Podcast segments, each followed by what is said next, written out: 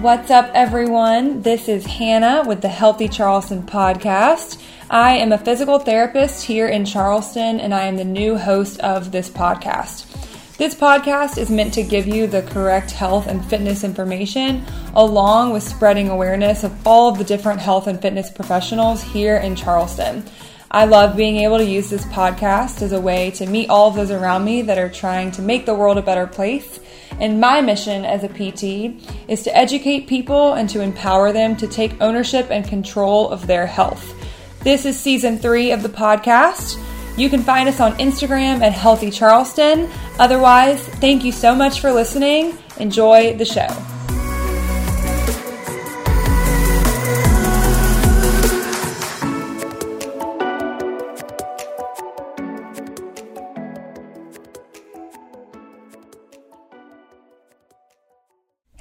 You. Thanks so much for listening to the show. This podcast is sponsored by Made to Move Physical Therapy, and we believe that movement is medicine. If you have been dealing with pain that's preventing you from doing what you love, and if you're looking for a healthcare provider to help you meet your goals, then go to made2movept.com slash contact us. That two is the number two. Fill out the form and reference the Healthy Charleston podcast. Listeners get 10% off their first session. Welcome back, everyone, to the Healthy Charleston podcast. This is your host, Dr. Hannah Briel, and in today's episode, we get down into pelvic health with Dr. William Mills, owner of Alinea Performance in Baton Rouge, Louisiana. Pelvic floor PT, especially men's pelvic floor PT, was not on Dr. William Mills' radar by any means, but once he experienced a few life changing stories, he was all in. We talked all things pelvic health, starting with what even is pelvic health. So, a lot of physical therapists, pelvic floor PT is focused on women, but William saw the need for this to be treated in men as well, actually. So, prostatitis, prostate cancer, testicular pain, and pelvic floor issues are way more common in men than you think. And actually, one in 10 men will experience pelvic pain or pelvic issues. Did you know that erectile dysfunction is a precursor to cardiovascular disease and a potential cardiovascular event? So, we talked a lot about that. We talked about a few things that may be common but not normal, and some signs that things may not be all right and that you should go get checked out. So, Doc Mills is located in Baton Rouge, but he does virtual assessments as well. If you know a male in your life with a history of pelvic pain, prostate cancer, or anything we talk about in this episode, there is hope and he doesn't have to suffer in silence. So, we answered the hard questions how much wiping is too much wiping? What's the connection between nutrition, gut health, and pelvic floor issues? Most importantly, what do Star Wars and butt stuff have in common? So, this episode was very enlightening. You'll definitely want to listen, especially if you're a student. You need to know more about pelvic health physical therapy. Everyone, thank you for listening. We hope you enjoy. Where are you at right now? This is my office. I like it. Squat rack. Nerd wall. Where is your office located? Baton Rouge, Louisiana. What, like, where at? Um, so I am in recalibrated strength and conditioning. Okay. This is where I have my. This is my main clinic, and then I also treat out of two other gyms in town. Um, one is an Iron Tribe Fitness. Do y'all have Iron Tribe in South? Yeah, we have a couple. Uh huh. And then another one is the Boot CrossFit. It's in a it's in a town outside of Baton Rouge. Oh, okay. So no CrossFit gyms. What's that? No CrossFit gyms. The Boot is a CrossFit gym. They have maintained their affiliate. Um, recalibrated dropped their affiliate last year. Okay. So But still CrossFit, just not CrossFit. yeah, That's they what like everyone did here. still CrossFit programming. Yeah, it's just that they don't pay three thousand dollars, but they had already paid before they dropped it. You know? Oh really? Yeah. We so our gym dropped it, but they had already paid, like it had already renewed before all that stuff happened, and so we still did the open as CrossFit. Um, Yeah. So yeah. They we did the open here this year. Um, it's just the participation isn't the same as what it used to be. Yeah. I uh, I I grew up during what I called the golden age of CrossFit, Uh oh. where I got into it 11 years ago when five finger toe shoes were a thing and Ooh, those days. you taught yourself how to do snatches on YouTube. hmm And you, it was Uh, like a cult, like actually more of a cult. It was like in someone's like hidden basement. Yeah. well, we were at a we were at a big health and racquetball club um, in in my hometown, Lafayette, Louisiana. Okay, I'm from Mandeville. You're from Mandeville? Yeah, I lived in Mandeville until Katrina, and then No shit. moved around a lot. Yeah, so my friends that I emailed you about, they lived in Baton Rouge, but they I met them at college. Um, Wait, I- friends that you email. Oh, uh, Jared and Christian from Red Stick. But yeah. Yeah. I know Louisiana pretty well. Okay. Yeah. Yeah, so I grew up in Lafayette. That's where I'm from. That's where I was born and raised. Okay. Um, Reds is like the Francos. I was gonna say, is it Franco's? Yeah. Yeah, Reds was Reds was the biggest. Red Lerille was was Mr. Olympia. Like he was he was one of the last natty Mr. Olympias uh, in like the seventies. And after he won, he opened up Reds. So I grew up there and worked out there, and some of the trainers when I was in high school um, did a strength conditioning class or course type thing at our high school, and then um, and then we continued on. Like one of them got into CrossFit, the other one was super big into kettlebells, so we just did like a mesh type thing Yeah. and then started training super hard. Then went to college, and I started doing CrossFit at uh, Go CrossFit. Was training super hard. Got into wanting a coach. They made an, they made an offer, so I took my L one and started coaching. Um, three days before my first Open in 2012, it's either 2012 or 2011. I tore my ACL. How'd you do that? Push jerks. Ooh. Hopped forward on a push jerk and Yeah. Did you Well- see? Uh, was well, it Sara Sigmundsdóttir? In a split jerk. no i didn't see that i knew Or she tore- her ACL a few months she ago. tore her acl but i didn't see it i didn't see it happen No, I didn't see it. Oh God, I don't know if they posted it, but that's she was like, "Oh, it was a split jerk," and I was like, "How? Like, you split jerk all the time, but it's just like that one weird line." was it her front leg or back leg I don't know. i could see it happening more on a on a split if the if the front leg or sorry if the back leg like was in the weird externally rotated foot planted position and she turned in real quick but i can't remember what i did past the hop forward i feel based off memory that my foot was on the ground but i don't know if it was like a timing issue or like i hit my lockout and then it was only 135 like it yeah, was like it was in the middle of a workout. It was my last round. I was feeling myself. I, was, I had done all. It was like a five round workout with 15 push jerks at 135 and some double unders and something else. And I'd gone. I was going unbroken, and I had. I was on rep 13 of the last round, of course. and just freaking. It was like a shotgun blast. Thought somebody shot me. Didn't hurt, but it just scared the shit out of me. It didn't like hurt. it did not hurt. It didn't hurt at all. It was it was the weirdest thing. Uh, that's why I didn't think that I really did much. But then it swelled up super bad Yeah. after the fact. Um, and then I started having the feelings of instability and yeah, it was a dark time. Did you get surgery? Sure did. Patellar graft. Love that. It's always like the last rep. Like I had a friend do Helen, and on his last pull up, he fell off the bar and he broke his wrist. Mm, Like, if broke you- my wrist too. Really, knock on wood. I've actually, I mean, I've had obviously CrossFit training injuries, but I've never broken any bones. I broke my wrist playing lacrosse in high school. Okay, yeah, there you go. I mega fooshed. Like I Ooh. tried to do a jump shot. I got hit in the air, fell, fell down,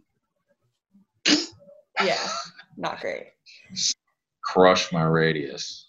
How do you So- feel about people who say Lafayette or Lafayette? I, I love this conversation. So, have you ever seen Inglourious Basterds?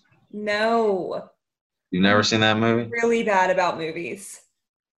Okay. Well, it's a great movie, and I highly recommend it. Okay.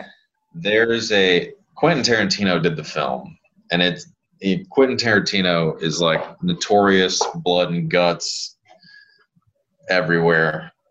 There's a scene in Inglourious Basterds that ends in an entire bar in Nazi Germany having a shootout and everyone dies. Like they just all kill each other. It's like a one guy shoots another, other guy, and then the bartender pulls out a shotgun and everyone's just getting blown up. Great.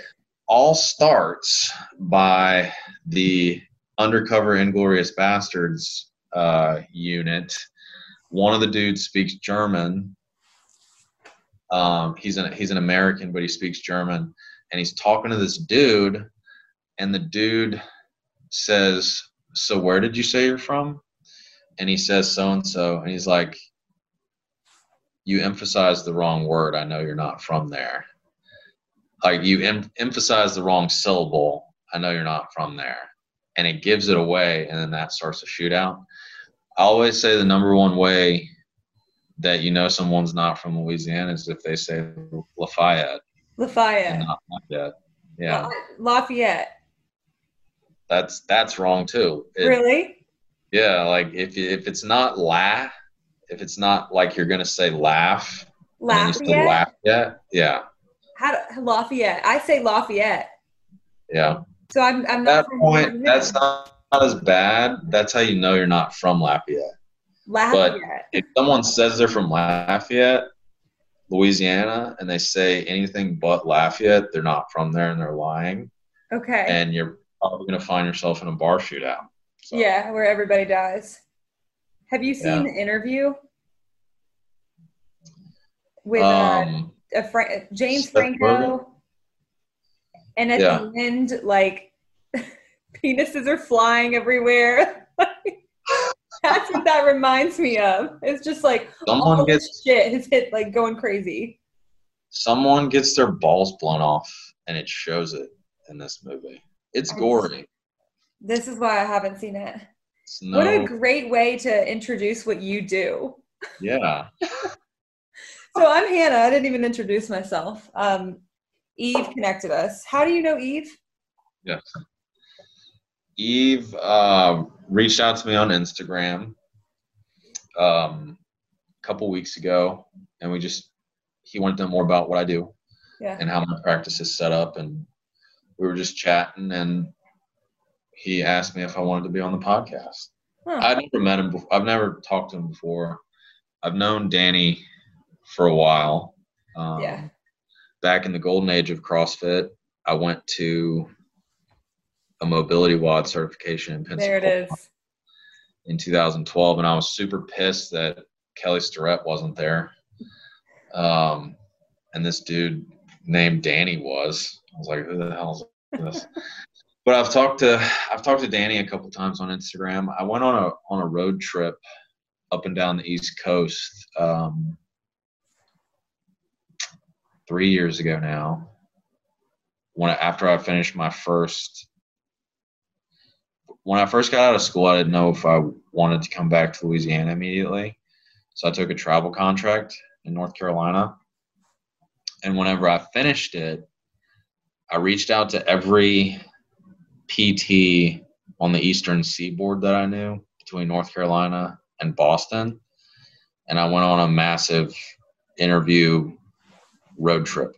Wow. Um, and Danny was on the list, but Danny and I scheduled it and um, didn't coincide. So I haven't, I haven't seen him since Pensacola. But Since Mobility WOD? Mhm. Mm, yeah, that's too bad. Did you end up working for any of those places that you interviewed for? it wasn't, it was me interviewing the person Okay. for my podcast. It, Oh, it was a really good, like, hey, I'm doing this thing. Want to hang out? But I'm also doing this podcast if you want to be on it. Type yeah. thing.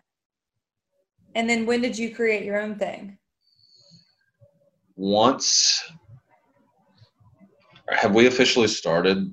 Oh yeah, oh, you, want- you want me to give you want me to give me give you the full scoop? yeah, I love it. Go for it. Okay, so the timeline is I did that. I, I did that road trip right before, like, I went up to Boston and then I came back down to Louisiana. It was really, really hard on my tires. Ooh, where's your Didn't- PT school? I went to St. Augustine in Okay. Austin. So I went to the Austin, Texas campus. Oh, I didn't know they had one. hmm Huh. There's actually two in Texas now. There's one in Dallas and one in Austin. So I went to I went to St. Aug. I knew. I mean, I was the I was the dude in class where if some if one of the professors shit on CrossFit, everybody would turn around and look at me. That was me. Yes. I hated that. I was like, so annoying. I was like, why don't any of you just squat? Just maybe do a squat with a barbell on your back, not a five pound little pink dinky dumbbell. And turn around. Just turn around. Stop looking at me. Um, so I knew that I was going to be in the CrossFit space regardless. Uh, I'd been a coach. I was uh, I was a CrossFit coach at Go from 2012 to 2015 whenever I left to go to school. And I did Olympic weightlifting coaching under Matt Bruce. Um, Matt Bruce is the co founder of Brute Strength. So he was a oh yeah. he, he was a weightlifting athlete um, far before brute strength stuff. One of the one of the more famous weightlifting coaches in the U.S., Gayle Hatch, was his coach, and Gayle Hatch is from like the the Hatch cycle that you see on Google. That's him, but it's not actually his cycle. It's just some bastardized Excel spreadsheet that Hatch weightlifters don't actually do. Great. It's very interesting. I don't know why. Um, so I knew that I wanted to be in the CrossFit space, and I knew that I was eventually I was gonna that was gonna mean that I opened up some form of cash practice because I like going to school, going on an internship, learning about insurance, learning about how business models work, and the the product that I want to be able to provide, I knew that I was going to want to be in the CrossFit space. So whenever I first came back from my road trip, I was I was in a space where I just needed to get a job, right? So I took a job at the clinic associated with um, with Go because they had opened up a clinic next door. Um, worked there for a little bit, and then in that in that time frame, I was approached by a pelvic therapist in Baton Rouge who treated both women and men. Um, pelvic floor therapy was not on my radar by any by any means at any point in time in my existence as a human or as a PT student. Um, it just kind of it just kind of got sprung upon me. So I, I always tell the story that the thing that got me, the thing that was that she told me that I was like, dang, I should probably do this. Like people need help. Nobody's helping. There's a huge market for it. It's, you know, you get to use pain science. You get to you know, push people into having better lifestyle choices surrounding their pain and their issues. The story was a dude with testicular pain um, for years was ruining his quality of life. Saw a bunch of different urologists. Um, nothing got better. Saw like three, to, I think it was between three and five urologists. And it got to the point where nobody could help him with any kind of drugs or, you know, cystoscopes. Like, do you know what a cystoscope is? No, please share. It's terrible. It's like this metal syringe looking tube that just goes straight down a dude's urethra. Oof. To to check out the bladder. There's if, no other way to check it out. That's got to be it. Apparently. I think like it looks terrible. It looks like you know, uh, you ever seen No Country for Old Men? No, movies again. Bad. I know. I'm sorry. Okay, the dude, the dude who's like the serial killer kills people with a uh, a cow, a cow prod, like a a, pneumatic, like hydraulic um, nail gun that goes, you know, you know right. what I'm talking about, where they they put on the back of a cow's head. It's mm-hmm. like the most humane way to off a cow. Um, he has that and he murders people with it. This the the thing that goes down the, the dick of a dude looks like that, except it looks like one of those old play syringes that used to get in little plastic kits. Shing goes up and out. Yep, it's terrible. Everyone. If I have to get it done, please knock me out, or I'm going in real drunk. They don't knock people out for that. No. And everyone has stopped listening at this point. There's no one listening to this podcast anymore. That was very colorful description. Yeah, I've seen a video. It. I don't want to. I don't want to see it in person. I don't want to see it happening on myself again. And if it's ever going to happen, knock me out or I'm going in with a lot of whiskey in my system. The dude did, the dude didn't have any help, right? Nobody could help him. The uh, the the decision to be made to treat this guy's testicular pain was let's just remove it. We're just going to take it out.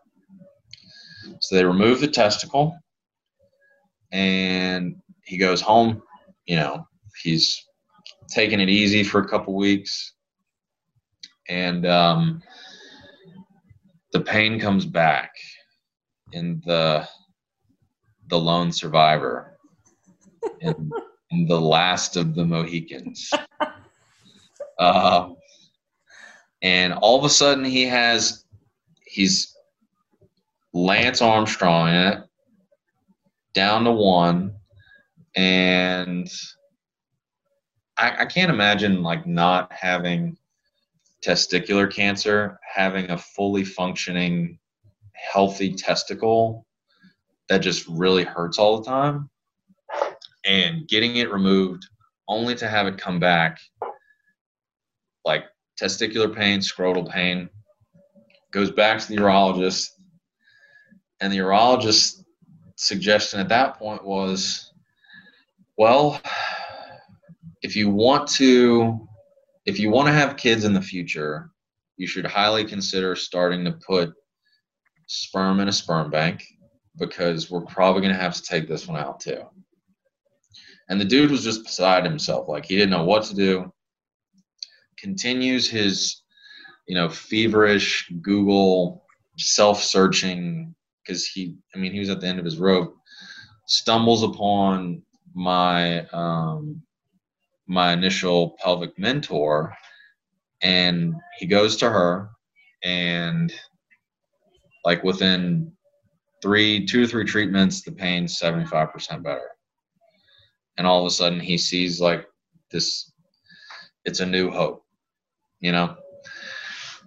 And when I heard that and tried to put myself in in this dude's situation, I was like, holy cow, this is this isn't talked about. It's like a suffer in silence thing. Um, it affects way more dudes than you think.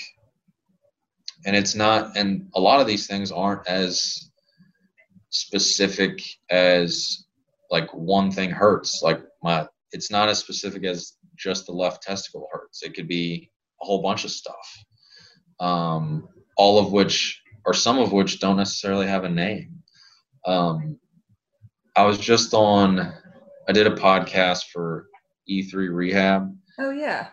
And we were talking about other diagnoses surrounding this. Like testicular pain is one of them, mm-hmm. but another another popular one is uh, prostatitis. Yes. And the history of that diagnosis and what that looks like in the in the pelvic floor space and how you know more often than not dudes with pelvic pain just some level of pelvic pain they have it they go see a urologist historically we didn't have a we didn't have a word for it i was i was treating a guy yesterday on on his initial initial consultation, he has pelvic pain.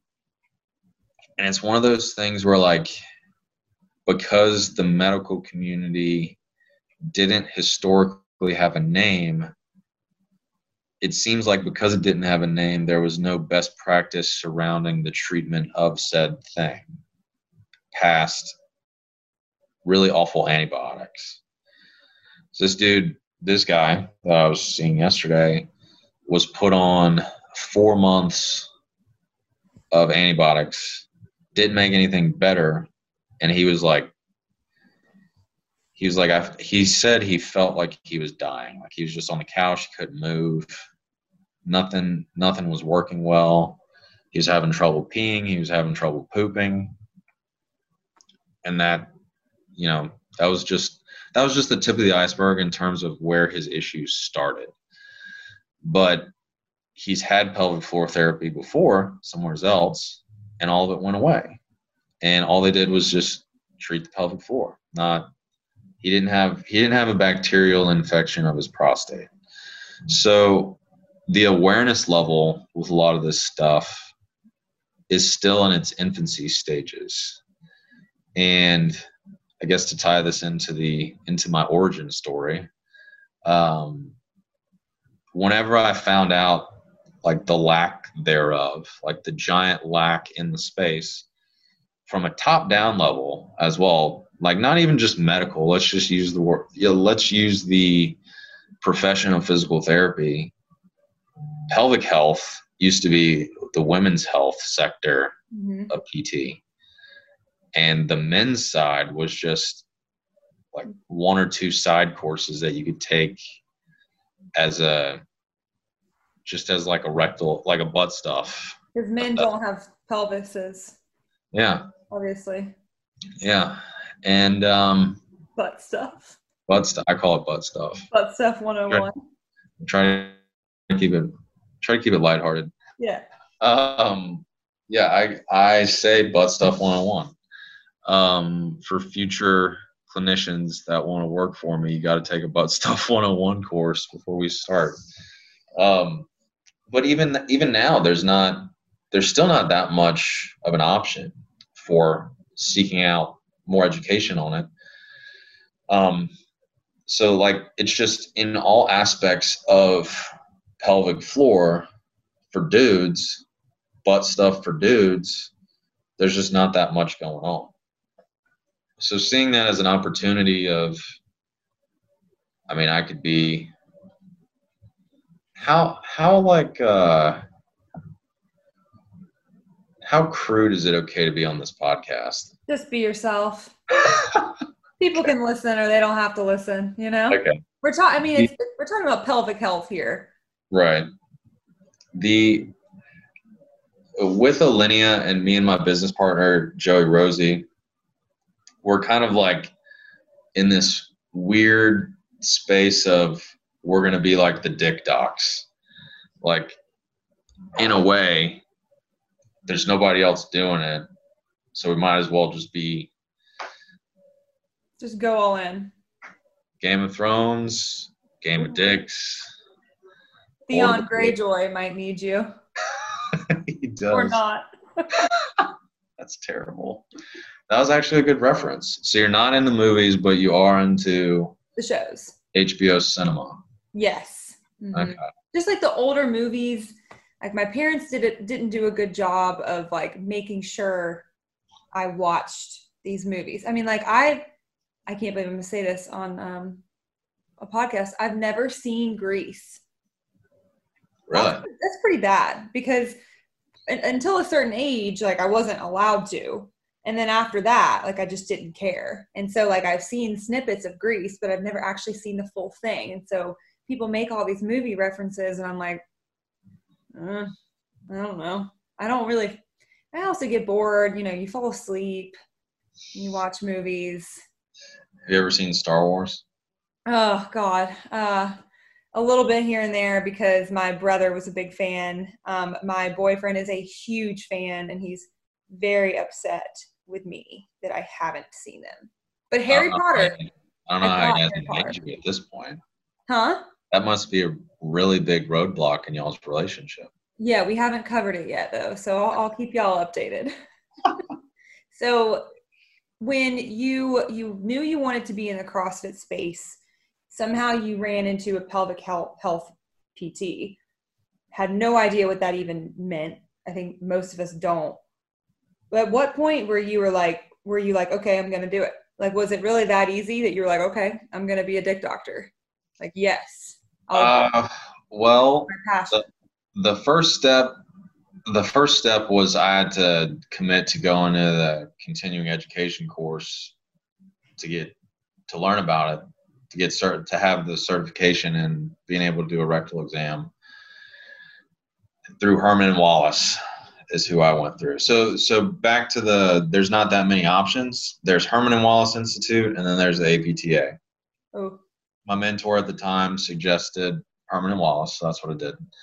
Um, before I went, she said that you need to be prepared to, just like any other, you know, PT course that you've taken, you're the patient and the clinician.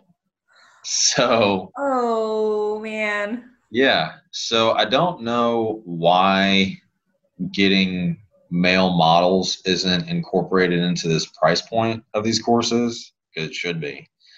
But I was it was like a 10 to 1 chick to dude ratio, right? I was a very hot commodity Obviously. Three day course of being one of five dudes and there being 40 females. And uh, I knew, like, I knew going into it, she said, you need to expect to be able to have at least 40 rectal exams done on you because when I went, it was a round robin. Like, you go, I go. And if you can't handle one, you, you you're not going to be able to handle 40. I knew that. Um, I told her the CrossFitter in me. Um, Golden Age CrossFit reference here. The first time Rich Froning did Isabel at 225, I remember him saying something like, I mean, if you could do one at 225, you could do 30. So I was like, oh, yeah, it's just like a snatch. Like a rectal exam is just like a snatch. You can do one, you can do 40. If you can do one, you can do 30. It's a pretty So- high barrier to entry for you for this course to want to get into this. Yeah. Yeah, it's I mean it's still a thing. Like I've had some students reach out to me asking like how can I get more involved in this? I want to do my last clinical with you.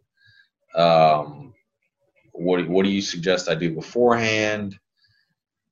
And I mean the best answer I've got at this point in time is you should go take one of these courses because it'll make it, it'll give you a foundation of what you would be doing with me in the clinic but you need to be able to you need to know that this is what you should expect from the course as it be right now like with as it be with the current state of affairs, with like everything that we've already talked about, I don't know. I don't really know any other way besides offering my own course, right? But even at that point, like the only other option besides a rectal exam is EMG insertion stuff. It's not doesn't have the greatest evidence or real-time ultrasound. If you're going to do real-time ultrasound, you have to buy a $10,000 ultrasound machine and get certified in that. Like that's not going to happen for a student. It hasn't even happened for me, and I'm three years a clinician now. Um, so yeah, there is there is a barrier to entry for sure. Um, it it would be even I think it's even more of a barrier as a student. Um, and the the student this in the student world right now all the students I've talked to, it's more and current clinicians, it's more it seems to be more dependent on where they went to school.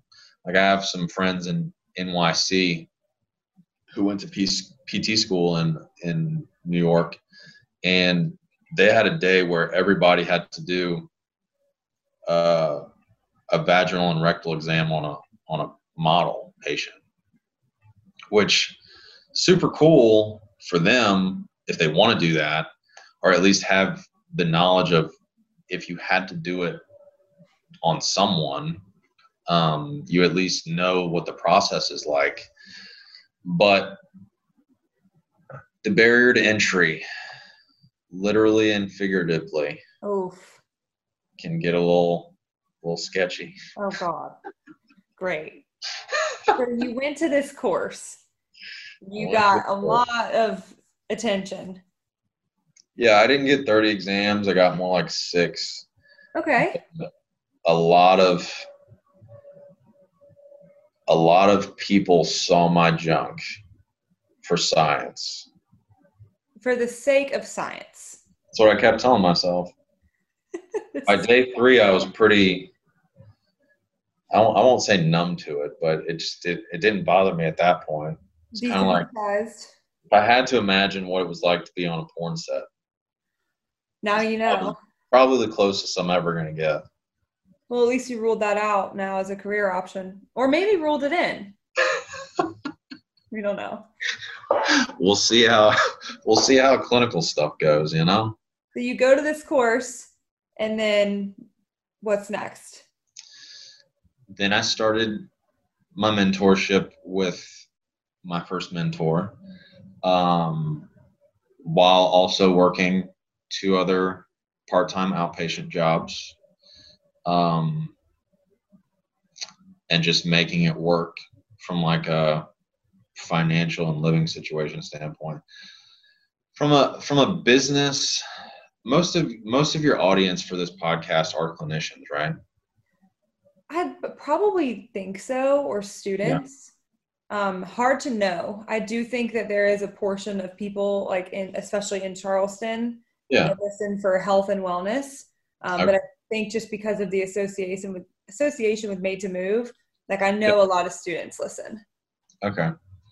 Cool. So the I guess the point that I wanted to make there is like in terms of making it work from a like career life's life standpoint like the way that i had to make it work was i moved in with my cousin in his condo where his sister and her husband were already living. And I convinced him, he's a saint for letting me do this, but he's also like my brother. So it wasn't that hard to convince him. But I convinced him for me to live there and buy bunk beds so I could afford to like pay him minimal rent, stay with him, and work three part time jobs to learn how to do this and not just take a salary gig at an outpatient ortho clinic where I knew where I was going to have money coming in. So like it was all risking it for the biscuit, right? There was a point where I knew that I wasn't going to be able to sustain that given the current situation and the dynamics around all three. So when I got to that point, I realized I need to just step out on my own, focus on the orthopedics right now because that's the majority of my caseload. And the men's pelvic health patients weren't, it wasn't at the top of the to do list in the clinic that I was at for the mentorship that I was supposed to be receiving. So I knew I needed to leave. Um, so I started my own thing at that point. At that point, the majority of it was orthopedics because that's what I knew best. And I was in three different gyms making it happen. Um, and then in that, then I started to bring in, I started to get the word out with with the pelvic floor things. Um, started to make some ads, started to network with some urologists, and then it's kind of just it's been a a larger snowball word of mouth thing for me. When did you start Alinea?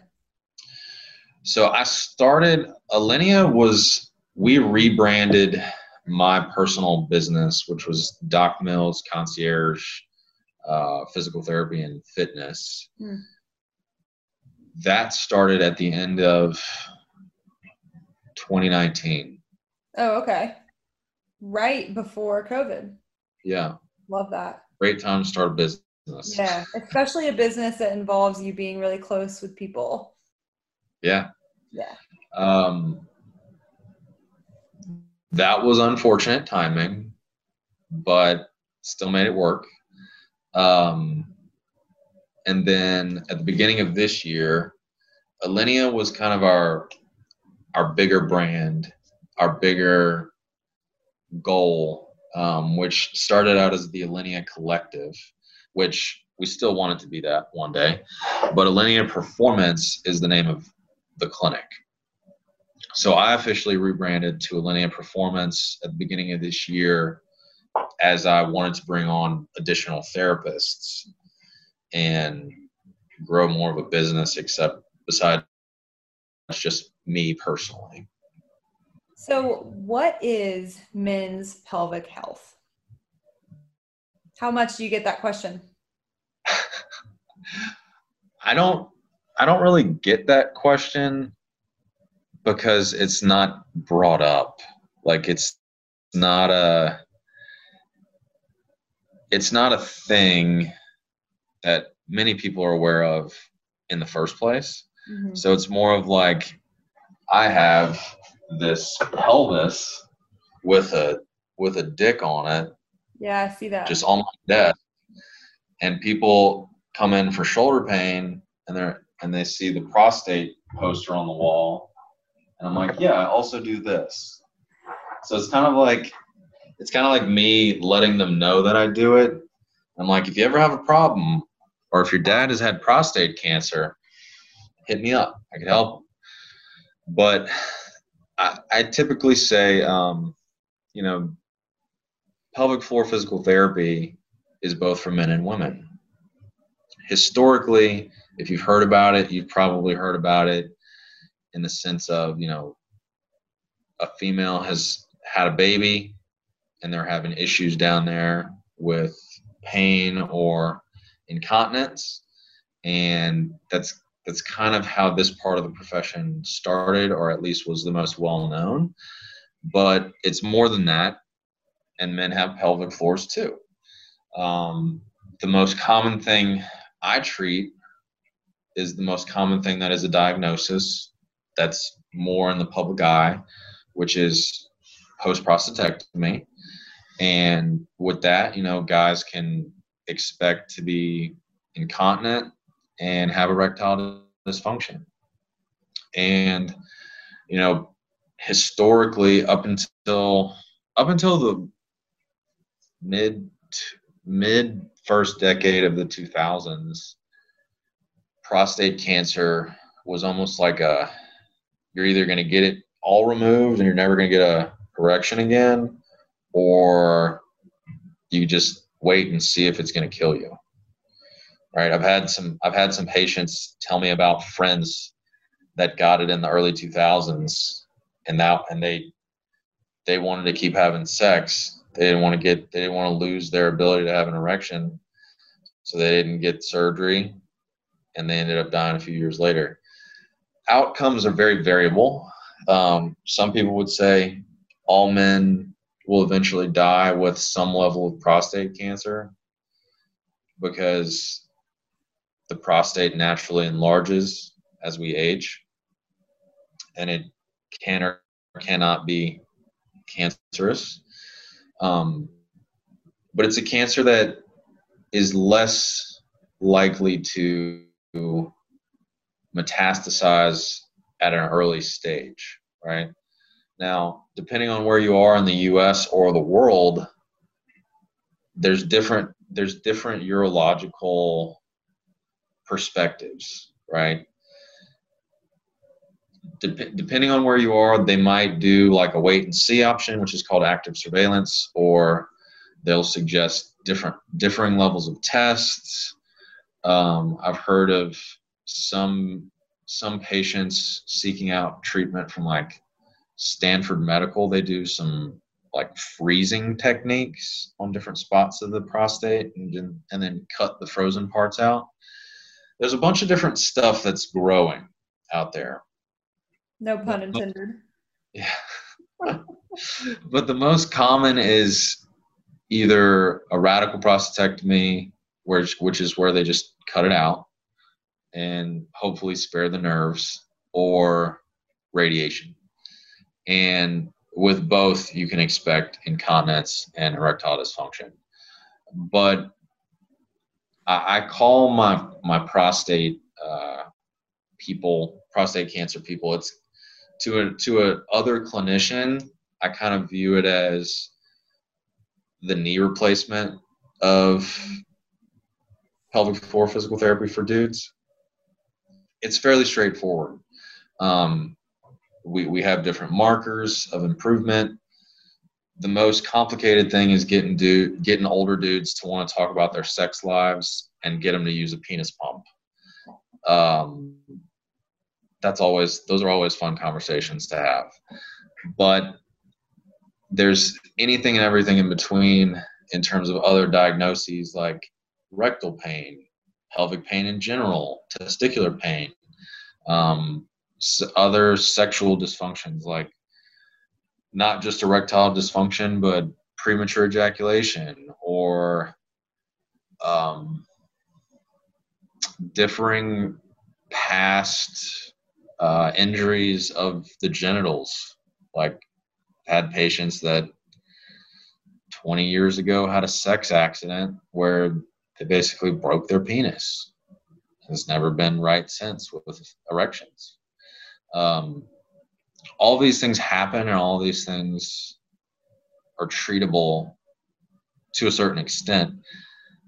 It's just the thing is, is usually they've sought out either treatment from a urologist or one urologist didn't get multiple opinions or just looked on the internet and there was nothing there so they they're just currently living with it.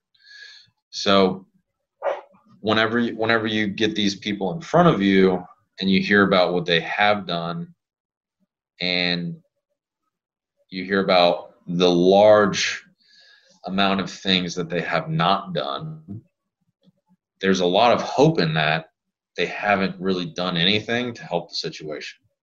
Um, and in order to help the situation regardless of the diagnosis I put it into three different buckets. I put it into the bucket of bowel and bladder function, sexual function, and function function, like how your body functions on a day to day basis.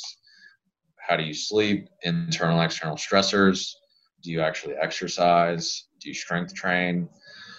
Those three buckets, regardless of the diagnosis, need to be hit on and assessed to get a full understanding of what's going on down there. So let's say like pelvic pain is the umbrella term for all of the different things like that people come to you for. How common is pelvic pain? Because I feel like there's this kind of like there's like the secrecy of like, I don't really know what you do as a pelvic men's pelvic health PT. And if I don't even know really what you do, then like the guy walking down the street, he probably doesn't even know that he's experiencing like pelvic pain. Like how many people are Yeah. walking around with this and they they don't get treatment for it? Yeah. I think the stat currently is one in 10 men will experience pelvic pain. Yeah, like that's extremely common. Yeah. So if you extrapolate that to the US population, it's like I, I, did the math recently. I think it's like 6 million. It's a lot. Yeah. It's a lot of dudes. At what point do people generally come to you? Do they like are you the first are you direct access? Have they tried a lot of things and they kind of hear about you? Yeah. Well, I'm direct access, but I live in South Louisiana, so the the commonality of the public knowing about direct access physical therapy is not it's not the best, right? Now I've done I've been fighting tooth and nail in terms of being strongly opinionated about it and outspoken about how you have direct access to a physical therapist. Um, and that has caught on in a grassroots way. But I always make the Star Wars reference that you won't get of most dudes end up coming to me and I'm like Obi-Wan and they're my I'm their only hope. Like they've done everything else. It's been years. Mm-hmm. They're at, they're at their last like they're on their last straw and they don't know what to do. So it's it's unfortunate that it, takes that long. It's unfortunate that there's there seems to be minimal resources on the internet and minimal referral to what it actually like even the guys like some guys that I've had say that they've gone to pelvic floor PT before but they just got one of the sensors put up their butt and told to do Kegels, like pelvic pain, which is not that's not the vibe. Um, so I mean, it's it's very complex to determine why there's such a lack of knowledge surrounding it, but there's so many there's so many people that do. It's so new. The pelvic pain thing is the one out of ten. That's just pelvic pain. That's Yeah. not even. Prostate cancer is the most common cancer in dudes. I think that's.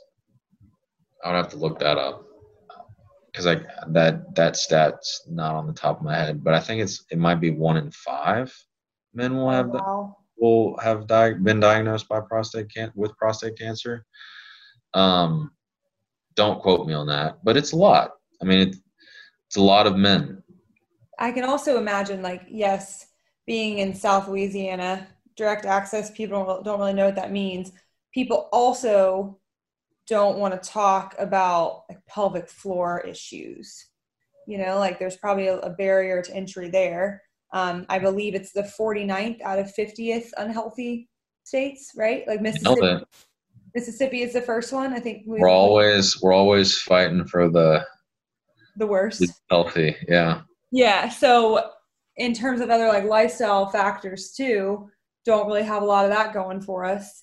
And stroke belt in that area too. So whether that means you're at more risk or that you just are unaware, it just it's not I can't imagine like let's compare South Louisiana to Boston Mhm. or to New York City or to DC um, or to Portland, like not the most progressive. And Mhm. like I say that be- knowing because I'm from South Louisiana, my I have family that lives in South Mississippi. If I were to explain to my grandparents what you do, uh, I mean it's probably very sinful, you know, it's unheard of, but yet you can go to a urologist, you can go to a physician, and it's accepted. Mhm. But it's it's not accepted for some guy who works in a gym. Right. Well, the funny thing about that is more often than not, when a guy when I have gotten patients sent to me from urologists, one of the first things they they ask is like, is it okay for me to just share? And I'm like, sure. Tell me everything. The more I know, the, the more I can help you. Because we got these three buckets of things that I need to know about. So I'm going to ask you questions about them. So if you if you want to just start talking, by all means. I think it's like the male. Um, I think it would be correct to say men are prideful in a general sense, but like whenever you're, whenever you have a very small amount of pride in you, and then you start talking about your genitals, that's like a whole new world of I don't want to talk about this. Um, it's very personal. It is very personal. And also, like, to, I think there's a stigma to admit that something is wrong in that yeah. area, whether like shoulder pain, everybody's got shoulder pain. Like, I. I don't feel judged for having shoulder pain. I don't feel like there's something wrong with me for that. But yeah. pelvic floor, dicey. Mm-hmm. Fun fact about erectile dysfunction. I'm sure you haven't had this statement said to you. I love fun facts about erectile dysfunction, actually. Fun fact about erectile dysfunction if you are a dude and you're in your like late 30s, early to mid 40s, and you start having erectile dysfunction problems, erectile dysfunction at an early age like that, even I mean, this could even happen in 20 in 20 year olds based off how unhealthy we are as a country right now. If you have erectile dysfunction that early on in life, it is a precursor to cardiovascular disease and a potential cardiovascular event three to five years down the road. That came that came from me researching the uh, the UK Urology Journal. That, that's what they had to say about that. Um, other fun fact sex is about as difficult from a cardiovascular standpoint as walking up a flight of stairs. Wow. Mm-hmm. So that's why they're related. That's why there's a prediction, like there's a correlation there. Mm-hmm. Huh. So, like guys that you hear about, like old dudes getting risque going with their mistress to a hotel in the mountains and having a cardio cardiovascular event like heart attack mid sex it's because they couldn't tolerate the demand of sex. It's because it's like a workout. Yeah. It shouldn't be it shouldn't be a workout um, can we pause? What does treatment look like and obviously it depends on the person but like give me a few possibilities. Like I'm sure there's a there's hands-on. Like it sounds yeah. like there's a rectal exam in there somewhere, and then like all the way to like what are these people doing on their own at home in the gyms? So it's very dependent on what is going on, um, which is still is it's still one of those things that as a profession we're still learning about. Like if if someone would if a ther- if a pelvic therapist would label someone's pelvic floor as hypertonic right or a tight pelvic floor um, it's in general with that problem someone is not going to get better if they're just exclusively doing kegels right? If if someone is generally hypertonic, there's other lifestyle factors that you should probably look at, which there's usually high stress, high anxiety going on. Um, there's most likely some bowel and bladder changes that have become habitual. Um, and it just it's it comes comes with the different territories, right? It, the the habits form around the issue and it's kind of like you got to determine which came first what habits have they begun to form i always consider the three buckets bowel and bladder sexual function function function and which one of those buckets can we start to make a, a quick change if it's a if it's an older guy who's had prostate cancer and like my guy this morning had prostate cancer didn't really get given anything to to do from a standpoint of like this is how you do a kegel like at least some more often than not most urologists will give a handout like from the 80s hmm. On like stop your flow of urine. Do that forever. I don't know. Or until it stops. Yeah. Which is not the best intervention but for for instance this guy drinks so little water that he basically has a one to one ratio of liquids in, liquids out that end up on the pad. Like he only pees at night mm. whenever he wakes up to go pee. And he does it three times a night, which is way too much. If you're not drinking enough water because you don't want to increase the amount of pee that you're peeing on yourself, you're going to decrease your amount of water and you're also going to decrease the volume of your bladder, right? So it's like this slippery slope of I don't want to drink more water because I don't want to pee on myself more. I'm not going to drink more water now. My bladder is full, but I'm still going to pee on myself just a smaller amount because I can't control it and it's just it's it's a negative feedback loop so something as simple as up this next week before you before i see you again i want you to upregulate your water intake by 10% like small habit changes can go a long way um, what what kind of bowel and bladder habits like how often are you going to the bathroom when you go to the bathroom. It's very common for dudes with pelvic pain to feel like they have to push to pee.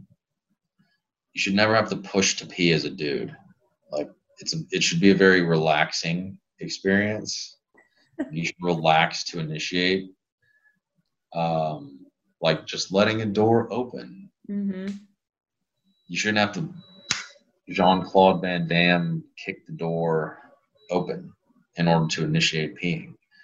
Um, all of those things, again, it, it's a very variable, contextual situation where, depending on what's going on, they have these different factors going on.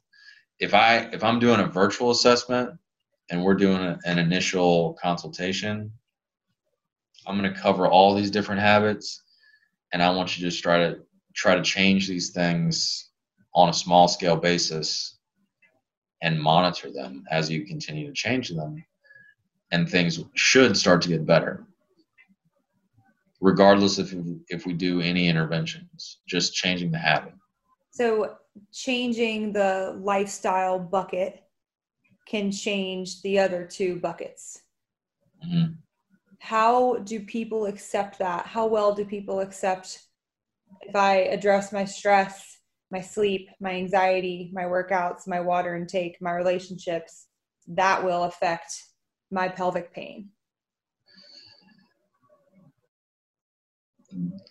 I I would say they wouldn't accept it that great if you just talked about all of those things as a list of things versus you have your clinical list of things that you want to inquire about and then you give them like these self realization techniques to be like, oh, all of this is related to this problem. Like all of this is all of these things are happening. I have a lot a lot of different things to work on. Um, whenever they whenever they come to their whenever they come to that realization on their own, when you guide them, it's a much smoother experience as well as getting buy-in to oh we, we really need to work on these things. The most difficult thing up up until this point is getting older dudes to drink more water.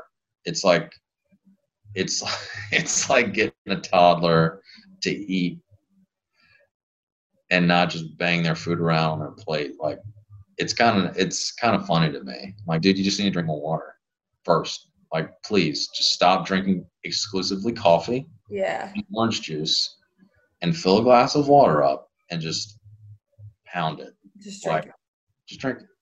What's something that's really normal or like really common but not normal? So like waking up in the middle of the night to pee three times.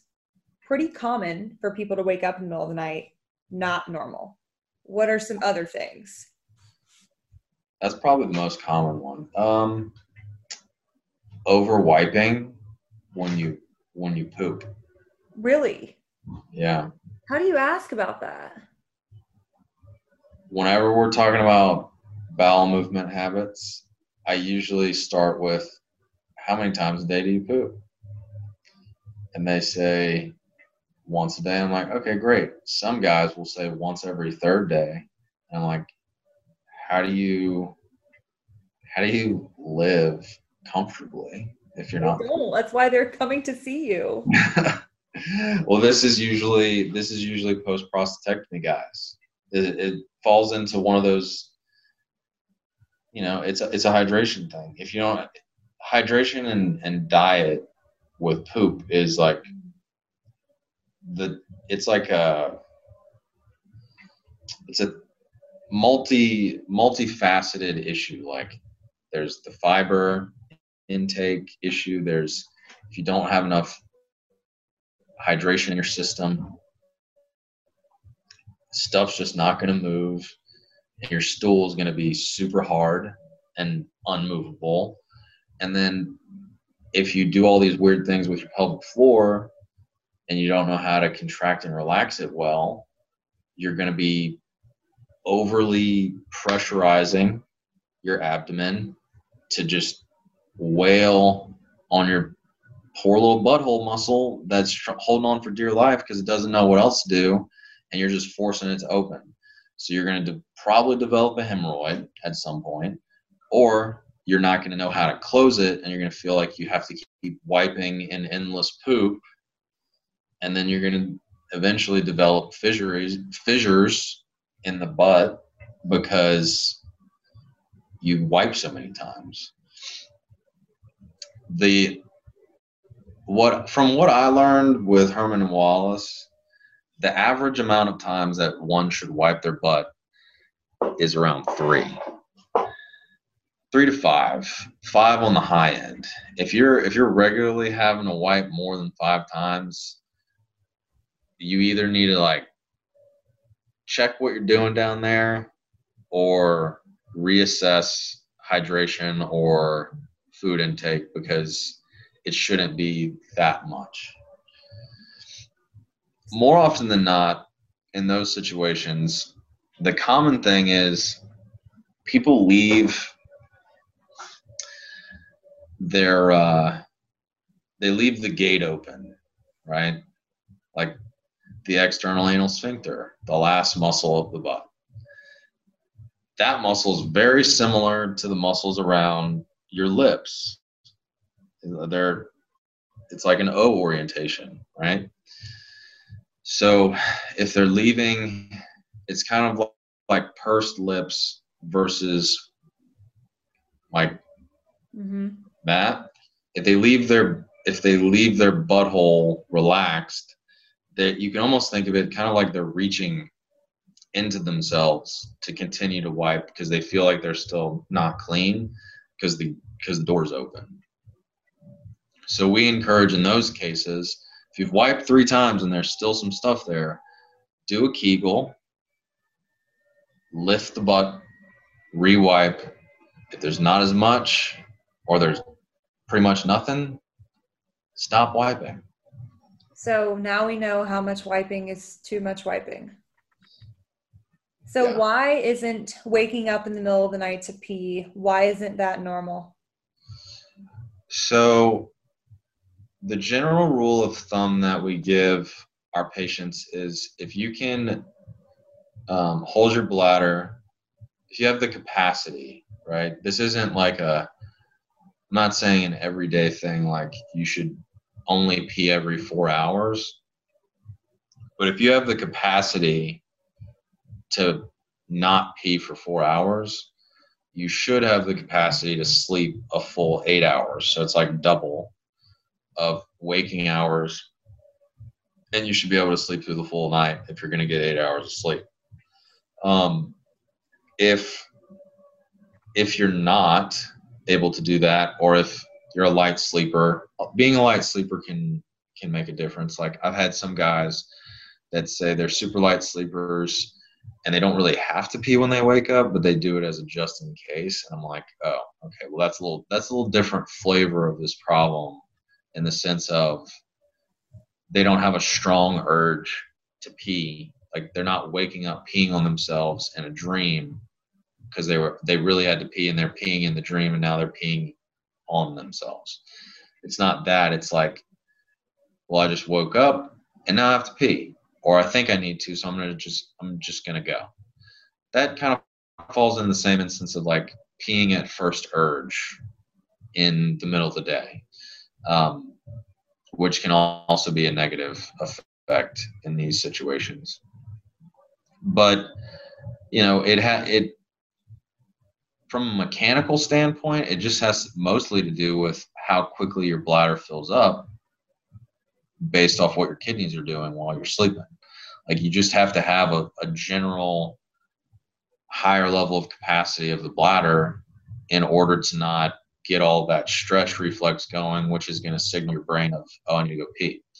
So for the sleep, it's it's largely dependent on just what is your max capacity of the bladder.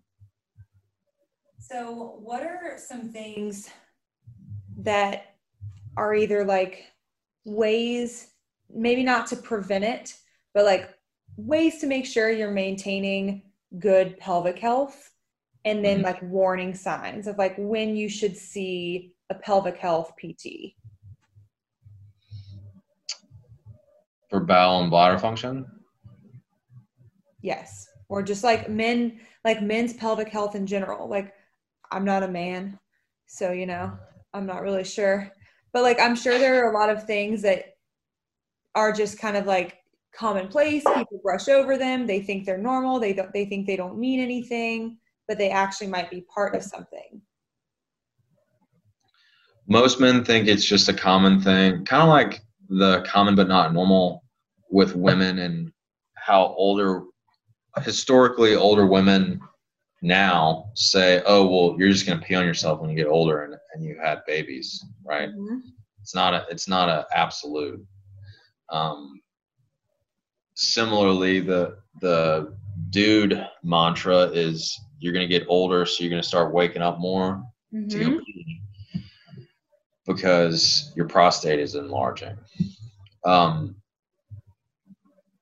but with that, like something, things that you can self consider or appraise in your life is what does your water intake look like? Is it relatively around half your body weight in ounces?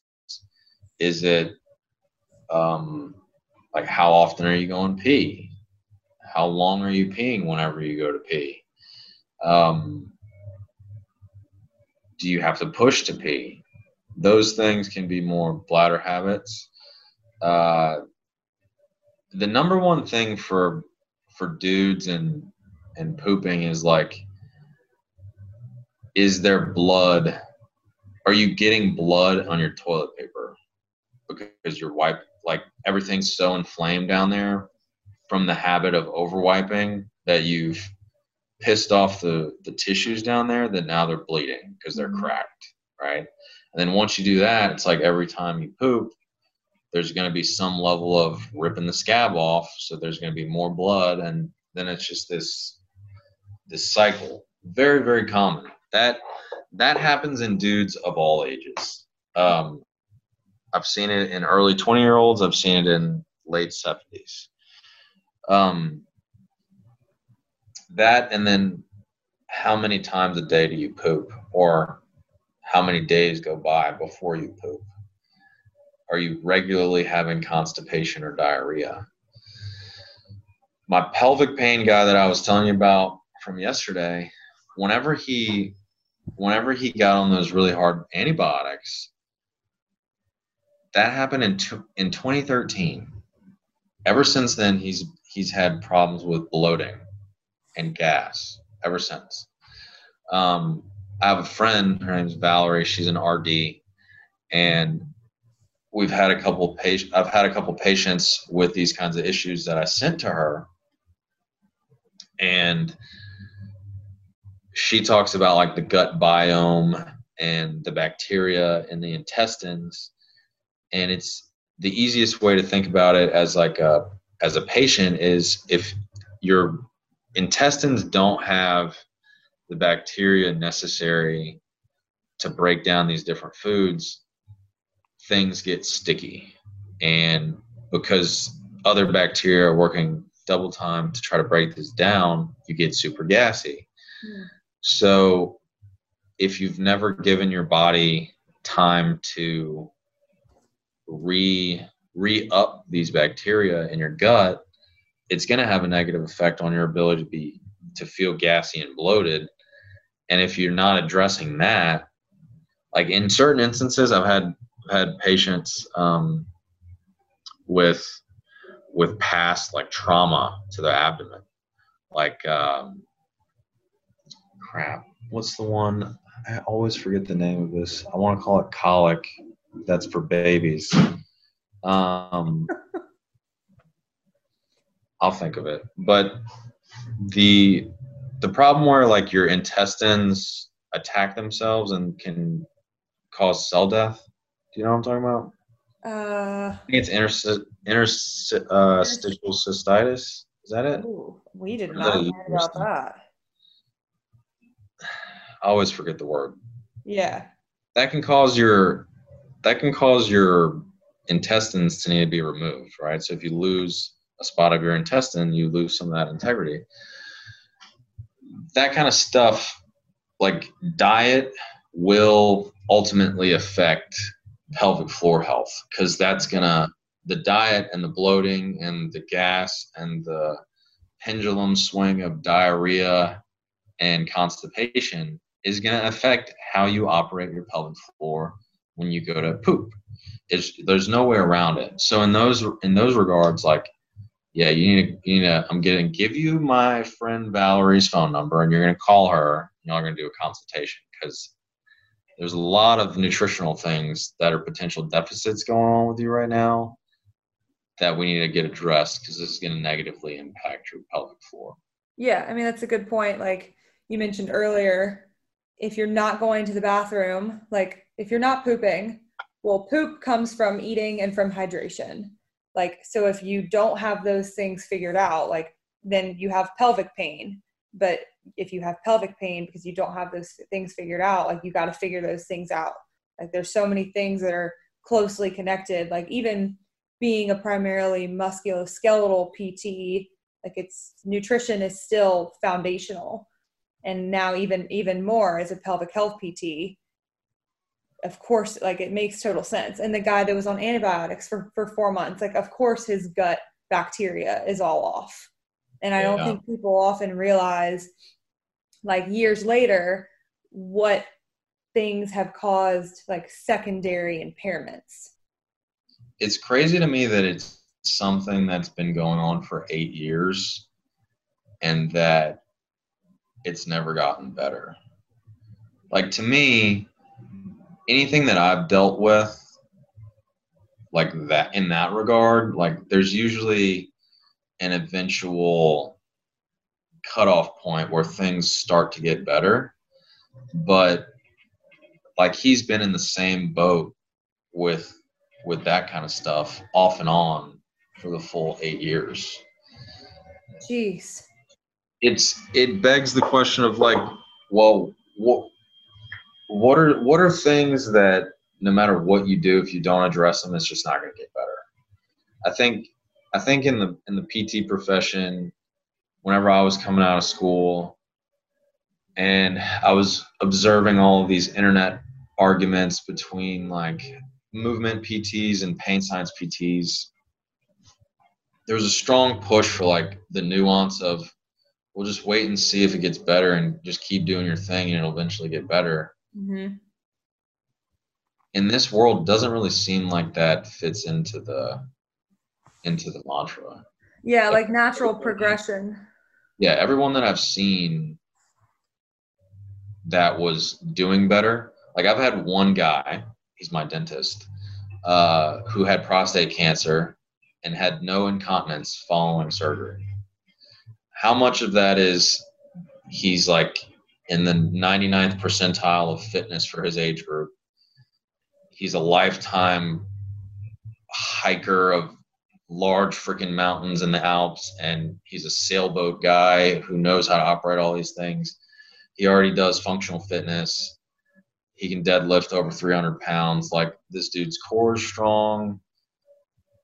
Upon initial assessment, his pelvic floor wasn't the greatest, but he was pretty good at compensating minimally. Hmm.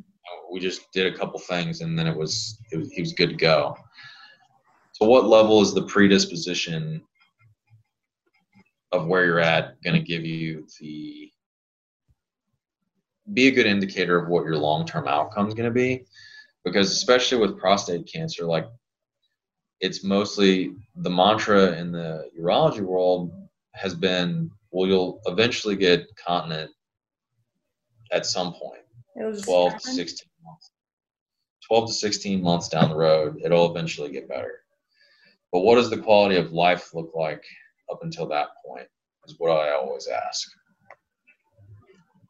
More often than not, in this world, there needs to be some level of an intervention. That that idea on my behalf, I'm fully open to it changing eventually. Right? It might change. It might not. It might. The point might get proven more and more, or it might get flipped on its head. I'm cool with that as long as people are getting better. But the wait and see thing, it I just don't see it. Well, I think like there's a big push for that. You know, again, like following the internet gurus of PT, you see people arguing of like over medicalization. Uh, people arguing like less visits, don't need to treat it. Like tell your patients it's going to go away. And like a lot of that, I get that we're trying not to over medicalize and do unnecessary treatment. But like what the unnecessary treatment was was that guy getting his testicle removed not him coming to see you as a pt so to be to squat better what to be encouraged to squat better. Or like so okay so you, you came to see me. So this is what i encourage all my prostate guys with is i'm going to get you to this point but at the same time, you're like 30 pounds overweight, you have a giant belly, you have a pressurization problem. We should probably work on your fitness a little bit to but also because strength and conditioning decreases your mortality in general but there's also solid science to say that if you are regularly doing strength training that your chance of your prostate cancer coming back is way less. So this is this is my long term plan for you is a three day strength and conditioning program that I know how to put together because I know how to program and I know how to program with the intent of you had a prostate surgery, you also have a bad knee and long term back pain. There are quotes, people, quote on quotes. quotes. uh, air quotes for sure. And all of these things can have a negative impact for your long term outcomes simply because you're not going to move more, right? So I want you moving more, but things are also going to come up along the way, right? We're always going to be working towards you moving better or increasing your weight here or getting a few more reps there or increasing your overall capacity so you can go on that vacation to Europe that you've been waiting to go on because you're scared to go because you're going to pee on yourself the whole time. But you can't maintain you can't maintain your pelvic floor contraction at a lower level for an increased period of time because your endurance is not good mm. overall, not just pelvic floor. So it all folds in on itself in my mind. Um, and to to answer one or to go back to one of your original questions as to like why I got into the pelvic floor space is it didn't take me long to realize it was it was probably after I saw my first patient with with pelvic floor issues where I was like, dang, most of these dudes could benefit equally from or not I'm, I'm not going to say equally but like the last 30% of their problem should be seen through the ortho through an orthopedic lens. And if they only go to a certain percent yeah they might not be having these immediate problems but they're not going to increase their performance or their total capacity and i saw that as a as a great part of what I was already doing in my business or what what I wanted to do with my my programming capabilities long term for my my patients. It's a great way to combine it and to say, hey, like I know this is what you're dealing with right now, but this is where I want you to be. It's not that we're just going to figure out how to get rid of some of these symptoms. It's how are we going to take you from here to here to here to here to here? Yeah. It, it seems like a lot of the things we talked about are like way down the line like someone who's super fit hydrating sufficiently eating well manages their stress well it seems pretty rare that they have all of these these issues. It seems like all once all those things kind of start to go later down the line then people start having pelvic pain testicular pain. The um, the dentist was much better off after his prostate cancer um, than maybe someone who wasn't as fit. And so it's like all these people are losing in life in a lot of different ways, and then they get this, and then that's what makes them address it. Because they're like, I need erections, I need to poop, and I need to not pee myself in the middle of the night. So it's like there's these things that are like, oh shit, like I have to change something. And then you mm-hmm. take that and you're like, this is a symptom of the overall issue of like the function function bucket. Let me help you yeah. with that. It's yep. pretty cool. I like it. That was a pretty good. Boom. I mean, I think we're all starting to realize like how much these things matter, like how much talking about sleep matters, talking about nutrition matters, that it like we aren't operating in silos anymore. Yeah. It's the craziest thing to me is how long it took us to realize that and how much longer it's going to be that now that some people realize it that it's going to be a, a common thought oh, like that's going to be bubble. yeah um it's it's probably going to be at least another 10 to 15 years before it's like a societal thing but at that point 80% of the American population might be obese. Like, I don't know. What is it at now? It's on a trajectory to be looking like that yeah, if things change. That's tough. Yeah. I think it's like 40% now. I don't know. I'm going to have to look it up after this. But where can our listeners find you in your clinic? You can do virtual visits, right? Like, where can we all find your information? Yeah. So my info, my personal info, as well as booking a session with me can be found in my link, link in bio on Instagram. Um, you can find me on Instagram at docmills.dpt. You could find the clinic at Alinea Performance on Instagram, as well as Facebook as well as www.alineaperformance.com. Love it. Awesome. Thank you so much for your time, William. This has been great. This was fun. Yes, thank, thank you. you. I would talk more, but got to go see a patient, you know? Oh, you have a patient right after this? Yeah. I need to plan that a little better. I'm getting internet installed in my house right after this. So. Wow. You don't have internet? I just I just got my first house. Oh, congrats. Thank you. You bought in this market. Good for you. It was a it was a diamond in the rough deal. That's cool. All things considered. Yeah. Way too much math. Don't like math.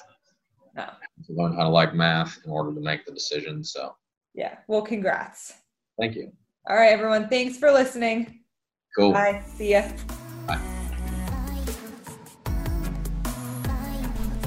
Thank you so much for joining us, everyone. We hope you enjoyed this episode. Head on over to Instagram, find us at Healthy Charleston, leave us a review on iTunes. If you ever have any topics you want us to talk about or guests you want to bring on, feel free to DM us. Otherwise, thanks again.